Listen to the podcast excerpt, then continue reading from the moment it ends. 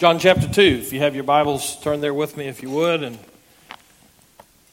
we're going to take a turn in our study today. We've been looking through John's gospel, and we've been particularly looking at John's presentation of Jesus and the miracles that he performs. We call them the signs.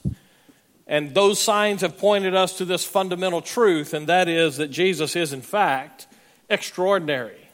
He does extraordinary things. He is extraordinary in nature.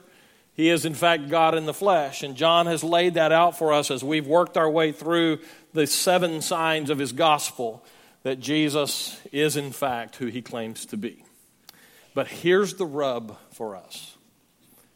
If Jesus is, in fact, who he claims to be, that means that we have to hear what he teaches us.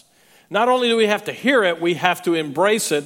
And if he's God in the flesh with the signs that he does, then he's God in the flesh with the directives that he gives us in life. And so we pattern our lives according to what he teaches us. And so now we make this turn. And from next week on, we'll be looking at the seven statements of Jesus where he claims to be certain things, the I am statements, we call them in John's gospel. I am the living water. I am the light of the world. I am the bread of. We're going to talk about all of those as we work our way forward. But stuck between that set of seven miracles and the seven claims of who he is is this one challenging, problematic text for us. I think that as we work our way through this this morning, and I tend to be relatively brief, you should be through by three or so today. I think that we need to find ourselves here, but we have to acknowledge in finding ourselves some of the realities of church life. One of the things that Teresa and I did before we moved here, almost six years ago now, is uh, we drove down to the border of the state of Texas, really better said, the United States and Mexico.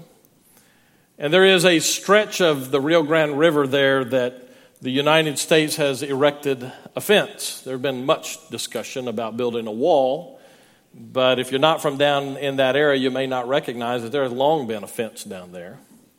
As a matter of fact, down in Brownsville, I used to go down to about an hour or so from where we used to live and, and play golf down at a golf course. It's right at the tip of, of the United States in Brownsville. You could from the golf course see the Border Patrol as they would go up and down that fence that was erected there between Brownsville and Matamoros.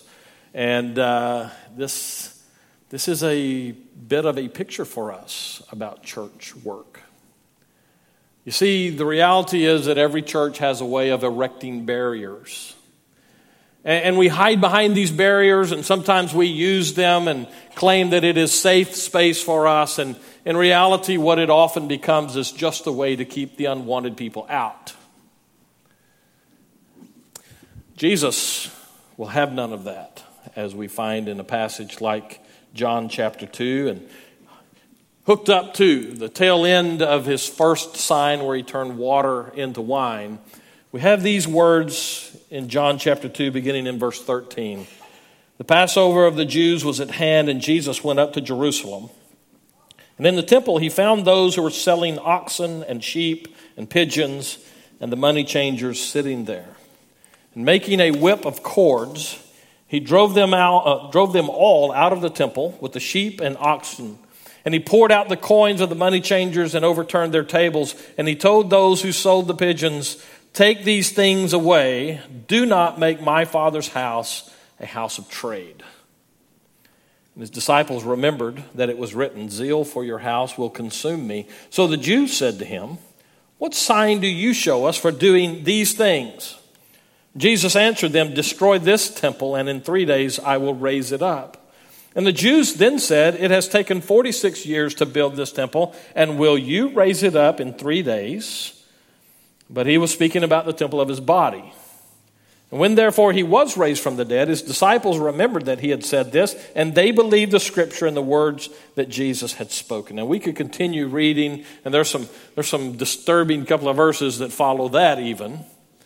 But we have enough on our plate with what we've already read today to do some pretty serious business with the Lord and, how we approach church and barriers and obstacles and walls. We start really by just acknowledging it's not that hard to figure out what Jesus did here. Maybe a little bit of historical context will help us make a little better sense of what he did. But the reality is that what we find in these verses is what I like to call Jesus on the loose. Because no longer is this Jesus acting like little Jesus, meek and mild. Not, not anything like that wimpy picture that we seem to have adopted in Christendom of this fair skinned Jesus with long flowing hair, looked like he could have been a movie star in Jerusalem of the first century.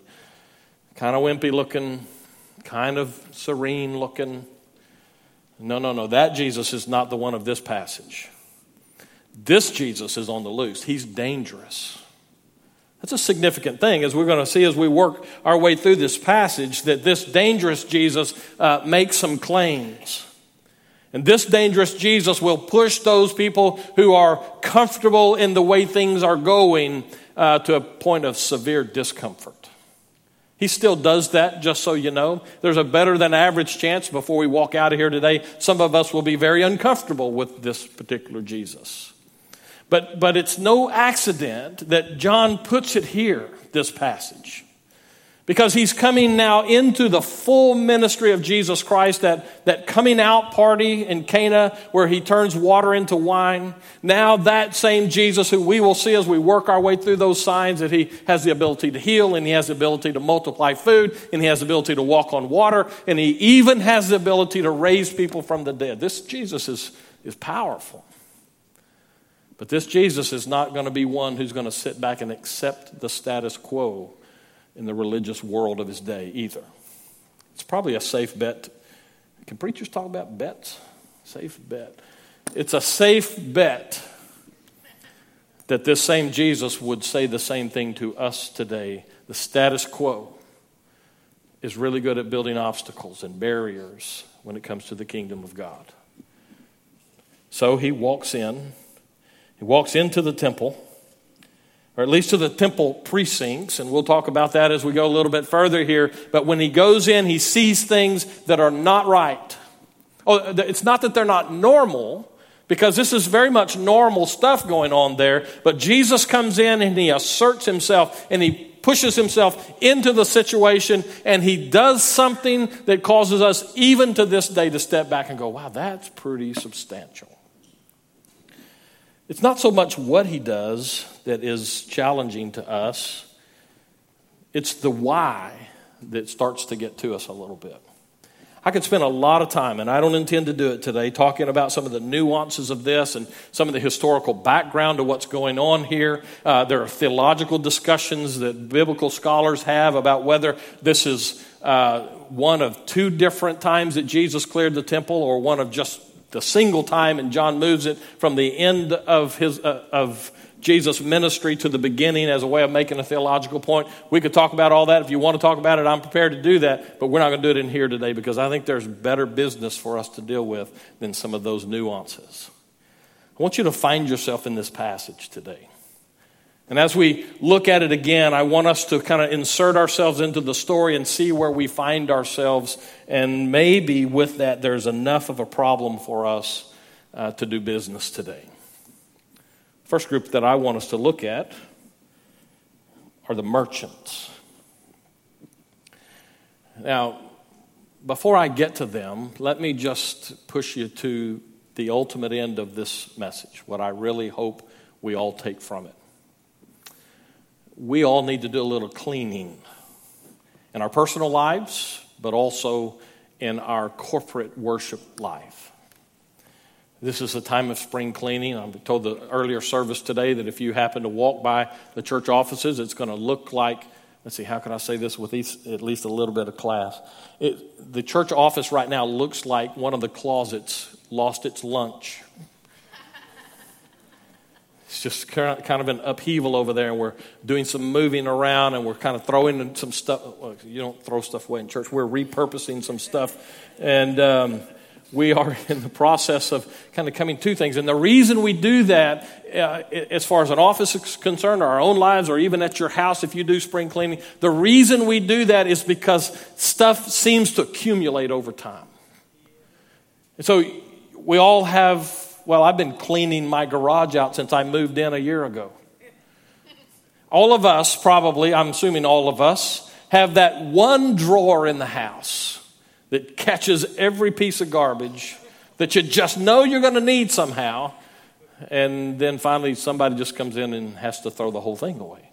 See, stuff accumulates, garbage accumulates in our lives, in our homes, and especially in our worship. So, I want us to do some spring cleaning today, and the best way to do that is look at these people. We start with the merchants. This was an ordinary day at the temple until Jesus shows up. He's good at upsetting the ordinary, you know. But he goes into this area, and it's probably in that outer part, the court of the Gentiles, and I'll talk about that some. But in the temple precincts, these people set up shop. And, and it's easy for us to kind of castigate them and go through, you know, look down our noses at them. Well, the other synoptic gospels talk about this as in, don't make this a den of robbers, Jesus says to them. But here he doesn't say that.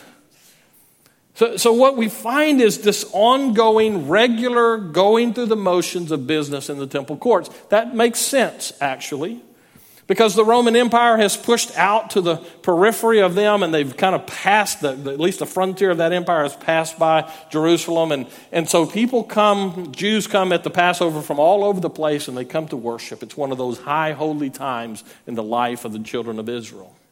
And as they come, they bring with them the desire to worship and to sacrifice.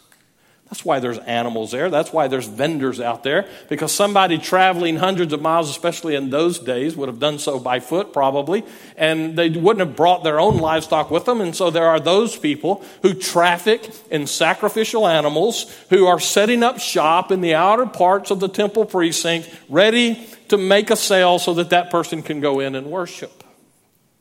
The same true for the money changers. There's a certain coin that was used to pay the temple tax when they come in like that, and they're coming from all over the place. And money in those days was not nearly like American currency where one size fits all. And so they had to exchange whatever precinct they were in the Roman government, uh, whatever area, and that particular coin that they would have used in trafficking everyday merchandise, they had to swap it out for a, a coin that was acceptable for the temple tax. This is just business. They're just doing business. But this is not just any kind of business. They would have said this is holy business. They would have said that this is the business of worship. So let me speak to you as one of them today. And what I mean by that is in our day, there are those people like them who are professional worshipers. You see, for the pilgrims going to Jerusalem for the Passover, uh, that it was a fresh experience for them. But these people, these merchants, it was everyday life for them.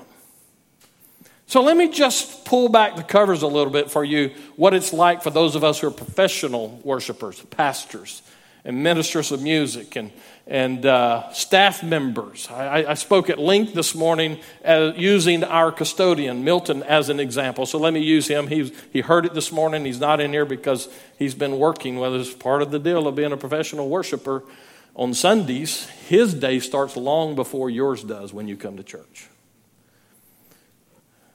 So, Milton, who does many things around here, he cleans up the piece of trash that your children leave there or you leave there.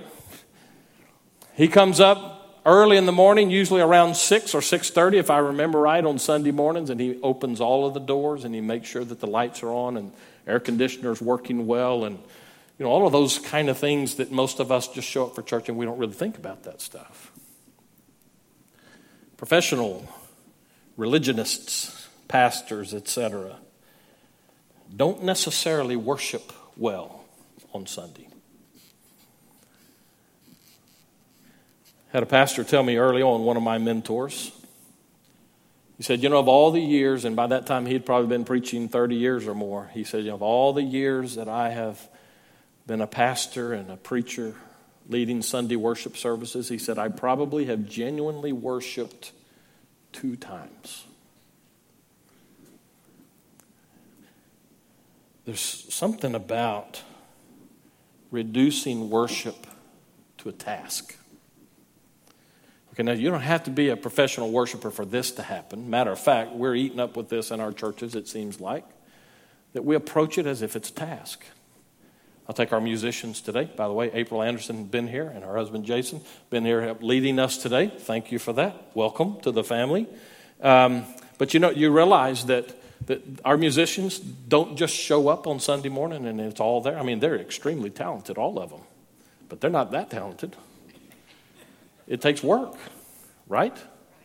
All you musicians going, yep, here's your chance, right? So I want you to get this. We, we so quickly and easily reduce worship, which is what it should have been for them at the temple, we reduce worship to a task.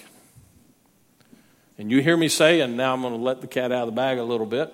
Uh, by the way, where did that phrase come from? I'd like to know the guy who stuck cats in bags, but um, I, I want to just let you know that a lot of times people say something to me like, uh, you know, we're in the middle of a discussion, and I often say on Sunday morning, you'll excuse me, I have to go to work now.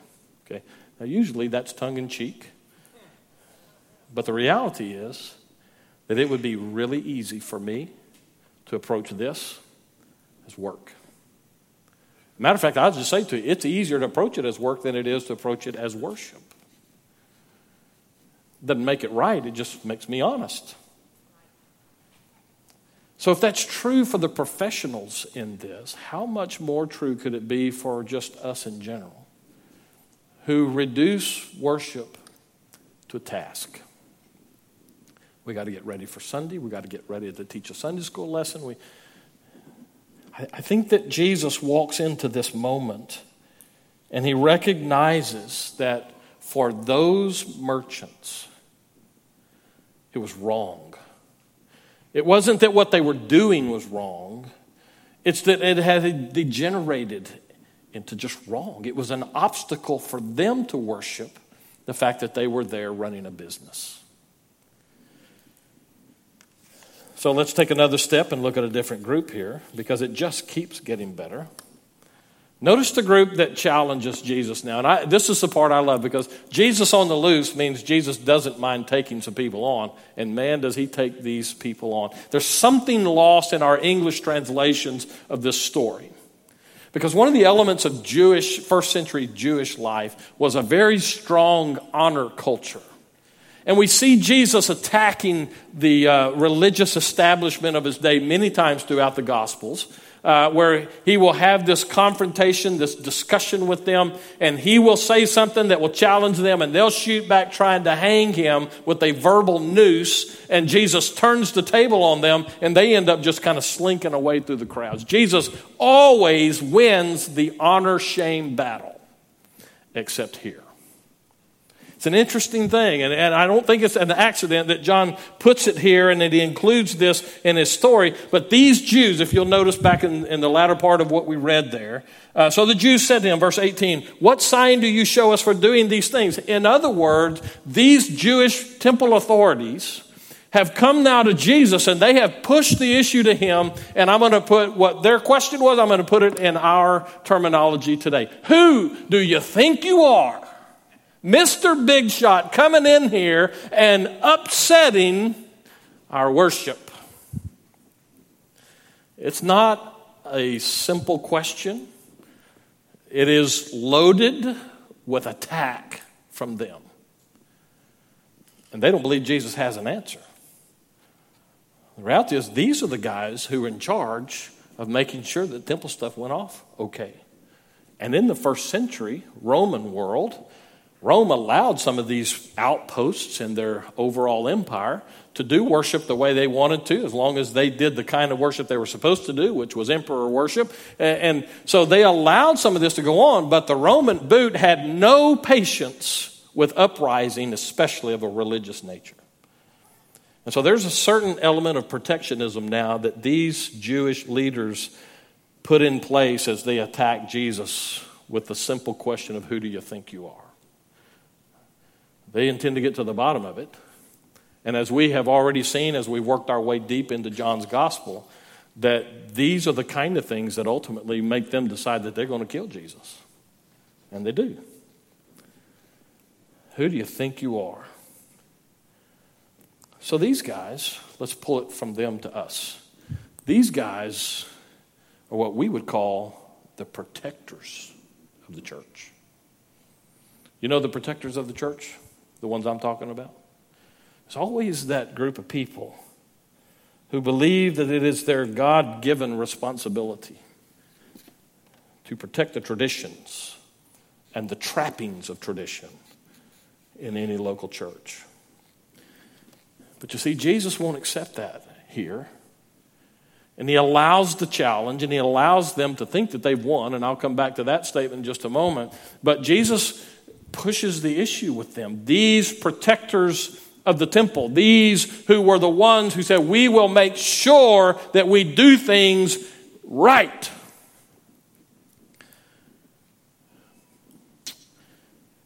This is an interesting set of people in the modern church. These who are self appointed holier than thous. I have several really challenging statements I want to throw out here. I'm trying to survey the crowd to see if any of the protectors are here, so I don't. I'm just kidding. I'm going to say it anyway. but before I get to that point, let, let's make sure we really own the barriers thing that I'm talking about. You know, one of the areas where churches tend to, uh, where, where protectors tend to show up the most in church is in the music stuff. I told you that I was going to get serious. Um, you know, I had a professor who wrote a book uh, back years ago, uh, and he talked about the worship wars in churches. That's not in all churches. It just, I don't know if it's just a Baptist thing. I don't really think it is, but Baptists really perfected the worship wars part of it when it comes to music. When I came here as pastor, as a matter of fact, I had a direct question that was asked to me in the, in the question and answer time. That's six years ago now almost.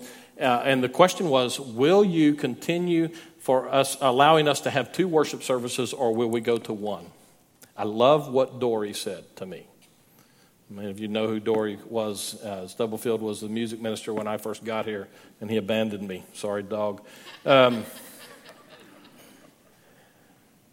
but he said to me later about that question, he said, You know, um, we could just go to one service and then we'd just make everybody mad. You know what? That's insightful. There's a lot of wisdom in that. Uh, my answer, because I'd been through some worship wars, was that no, as far as I'm concerned, there's no reason to have to go to one single worship service.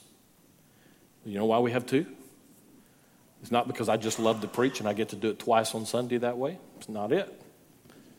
It's because I know well enough in this church that if we tried to have a single worship service with any kind of a style, that it would upset half the church.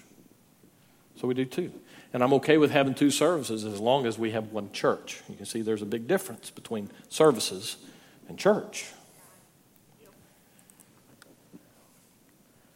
Here's here, you think that one was inflammatory? Wait for this one. One of the barriers that we create in churches is tied to Scripture. So let me give you this statement on the front end. I'll come back and, and undergird it, and then I'll give it to you again. If you know your Bible better than you know Jesus Christ, something's wrong. But you see, in Baptist life, we have been content to fight about Scripture. In my lifetime as a minister, I have watched what was once one of the most significant Christian denominations on the planet begin to fight about Scripture, not even about the whole of Scripture, just pieces of Scripture. And summarily, these protectors of the traditions have gone after one another to the point that it has totally decimated the voice of Southern Baptists in our world. And the reason is because people have fought to protect traditions about Scripture. Now, hear me very carefully. If you're visiting with us, you don't know me, you don't have anything to work with, okay? But our folks know this, and I'm going to remind you in case now you're thinking that I'm some great big heretic. Uh, I'm committed to the authority of God's word. If you've sat under any of my preaching, you know that's true. But something goes wrong when we elevate Scripture beyond Jesus Christ. I don't pray to Scripture. I don't know who you pray to or what you pray to, but my belief, my conviction, my assurance is that Jesus Christ is the Son of the living God, God in the flesh, who made life available to me when I could not get it for myself. He's God, not Scripture. Now, we need to be committed to Scripture and we need to know Scripture and we need to be willing not just to fight for it, but to handle it well. And in the handling it well, we need to let it apply into our lives. But anytime we get to the point where we say Scripture is more important than Jesus, we got a problem. Now, nobody that I know says Scripture is more important than Jesus, except the protectors of Scripture in our tradition who are willing to chop people's spiritual heads off for not saying the right thing about a particular verse. So if you know Scripture better than you know Jesus Christ, something's wrong in your spiritual life. Shall I keep going? I mean, if I'm going to get fired, I might as well get fully fired, right? You see, the reality is that in our protectionistic moments in the Christian life, it's easy for us to erect barriers that hurt people. I mean, hurt people. I know people that walked away from the church. I, I had a family member who was a pastor in Louisiana. And he didn't just walk away from the church, he walked away from God totally because of people. It's an old saying. just because it's old doesn't mean it's wrong. You don't have to be accountable to get fed up with people. And in this case, Jesus steps into a situation on the outskirts of the very location where the Jewish people believed God visited this earth. And they were killing people. So, one of the things, I talk about spring cleaning. Let me, let me put a more positive spin because this is a little bit of a downer here. Um, so, on a more positive front, one of the things that we continue to do is to promote and push in front of us, to keep it in front of us, some key values that we adopt as a church to help us be better with people. Because after all, this is about people in the long run. And I wouldn't expect anybody to remember stuff that I preached last week, much less last summer. Uh, but last summer, I preached through um, different values that we hold, pillars, we call them. And so, one of the things that we're going to do now to begin to follow that up is we're going to make those much more visible. And so, we're going to have some places where you'll see placards up, and we're going to share these values and keep them in front of us so that it's more than just, oh, the pastor preached about something like that a while back, and it's going to be in our face, and it's going to be something that we use to hold each other accountable, especially when protectionistic kind of people want to come in and put up barriers. Uh, and we're going to throw them into our Crestwood updates on a regular basis in here so that we can make sure that they're front and center for us. And there's, there's enough of them that it'd be easy to forget them, so we're just going to rotate them. But let me give you a, just a quick run through of four of them this morning because I think it fits this part of it. Okay? These protectionistic people, the Jews, the religious authorities, were willing to take Jesus and marginalize him because he didn't do things the way he said. So, how do we treat people? Well, here's the first one. I can't see. People matter. That's that one, right? People matter. So, we want to treat them like they matter. Okay, one of the things that we find with these Jewish uh, religious leaders as we go through the whole process of John's gospel is they were so much more concerned about their deal than they were about the people that were involved. So, we're going to say people matter, so we want to treat them like they matter. What's the next one, Spencer? If you aren't sure, okay, now wait a minute. This is where people start going, I don't know about that. Uh, you know, you can't trust those people. We don't ever say that, but boy, we treat them that way. If you are not sure about somebody's motive, then why default to they must be wrong? Or they must be trying to get something over on somebody. So we're going to default to trust. You know why? Because people matter. And we give them the benefit of the doubt until they give us reason not to. Right? So that's another one. We'll talk more about these as we go. oh boy, this one, I've been living this one for a while. Process is as important as product. It would be very easy for us in our ongoing daily church life to just say, we're going to create this, we're going to make this happen, we're going to do this. And we, we want to push for high quality in everything that we do here. We really need, one of the other ones we have is make it better, always make it better. So that's part of it.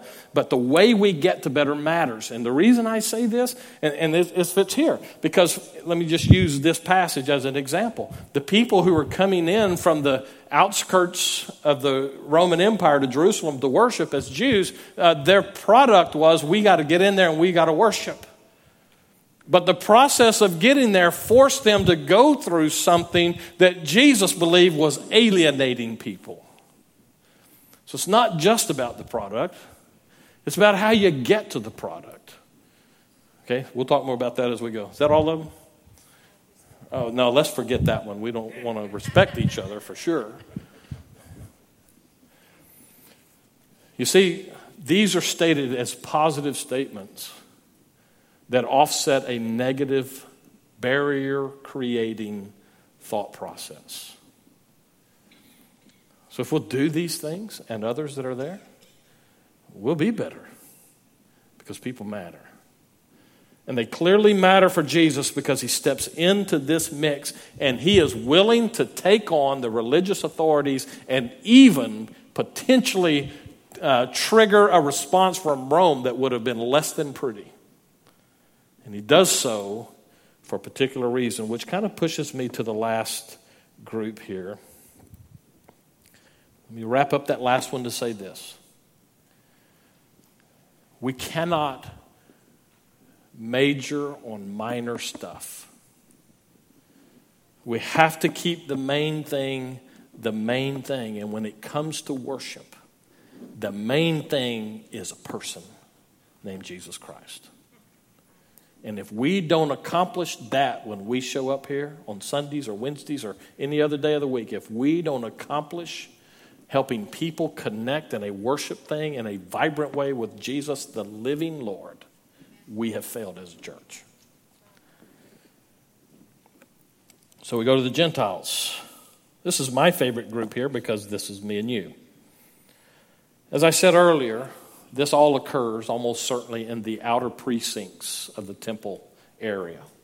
And the way the Jews had it set up was uh, not just anybody could go deep into the worship spots. And because they wanted to make allowances for people who are not born Jews to be able to worship and you know, so the proselytizing uh, element of that is, is they had this outer court called the court of the Gentiles, and anybody could go there. And then inside of that, there were others, and one of the other ones was the court of the women, and that was as far as women could go. And then, you know, it, you know, it was just segmented like that. The most outer, the outermost one was the court of the Gentiles.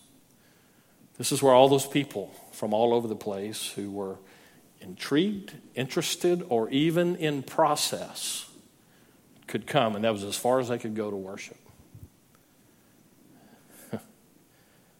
And it was there that these people set up business. Why would Jesus get so upset about this? I happen to believe that the reason he got so upset about this is because those people that, as far as they could get in getting close to God, in their terminology, as far as they could get, they were, they were diverted by business. If the only way you could get in was through one particular door and some shopkeeper set up shop in that door, then you've lost access. Let's not forget this. Because the reality is that many of us, and all of us corporately, are the access point for some people to Jesus Christ. If I understand Scripture correctly, and I think I do at this point, that each of us are ambassadors for Christ.